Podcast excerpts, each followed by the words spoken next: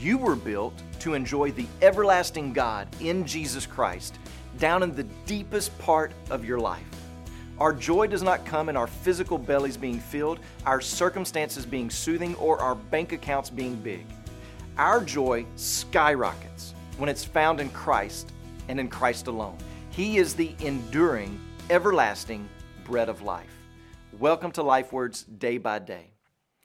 In response to Jesus saying, Labor for the food that endures to eternal life that the Son of Man gives to you, the people say back to him in John chapter 6, verses 28 through 31, That sounds great. We want some of that. What do we need to do? Where's the line that we need to get into? What does God want us to do? Serve the poor three days a week? Attend church five times a month? Give 10%? Will that secure for us this eternal life that you're talking about? And oh, by the way, we're to need to check your credentials one more time. So, how about you do another one of those miracles?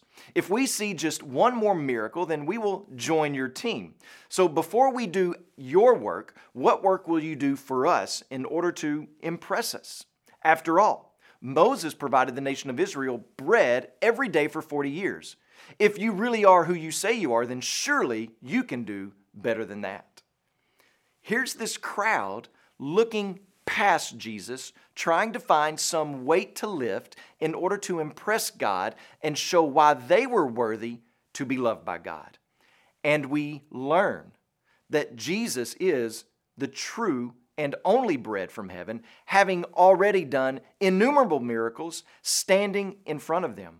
The crowd wanted bread to eat, just like their ancestors had in the wilderness, and Jesus said that the bread in the Old Testament days was a picture of himself, who was the true bread who satisfies our soul's deepest longings.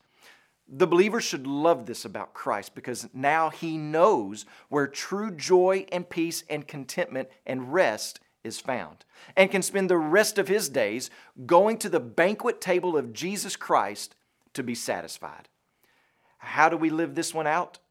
Well, one simple way is understanding that when you finish a fine tasting meal and your belly is no longer growling, no longer twisting and writhing in hunger pains, but is now at rest, that that is put there to remind you that Jesus is our ultimate rest and satisfaction.